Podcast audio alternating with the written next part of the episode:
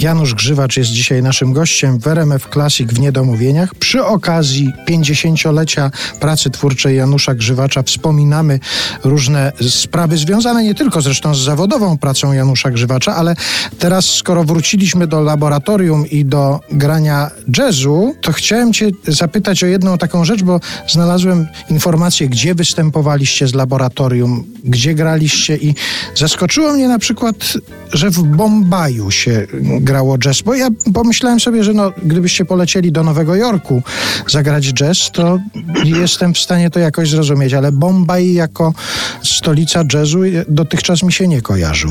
No więc do naszego koncertu tam się nie grało jazzu. To była taka znakomita inicjatywa jednego z animatorów kultury z Bombaju, który jeździł po świecie, oglądał festiwale. Był też na Jamboree. Myśmy wtedy zagrali na Jamboree jako laureaci festiwalu Jazz nad Odrą w sali kongresowej.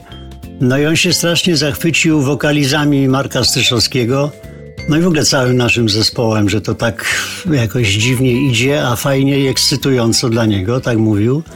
Ponieważ wymyślał właśnie ogólnoświatowy pierwszy taki projekt, to się nazywało Jazz Jatra. Jatra to jest podróż.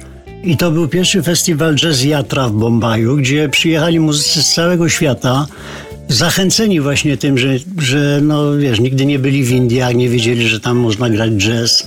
Prowadził to sam Willis Conover, który bezbłędnie, słuchaj, po polsku zapowiadał Janusz Grzywacz, Krzysztof Ścierański. I to było wielkie tygodniowe chyba spotkanie fantastyczne, wiesz, bo mieliśmy okazję posłuchać tamtejszej muzyki i, i, i tej świeckiej i, i religijnej i pojeździć po kraju. Graliśmy w, Delhi, graliśmy w Punie, byliśmy na Goa.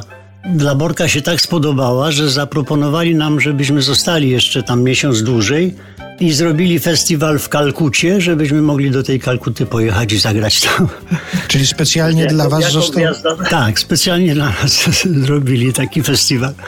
No był z nami Czesiek Niemen, był z grupą, był Zbyszek Namysłowski z kwartetem. To wszystko kręcił Andrzej Wasylewski, znany reżyser e, muzyczny, telewizyjny. To było dla nas przeżycie niesłychane, no bo taka kultura pięć tysięcy lat dłużej trwająca niż nasza. I te rytmy, te szesnastki, wiesz, wyklepywane na tabli czy grane na, na, na sitarach, e, nie do pojęcia dla nas zupełnie.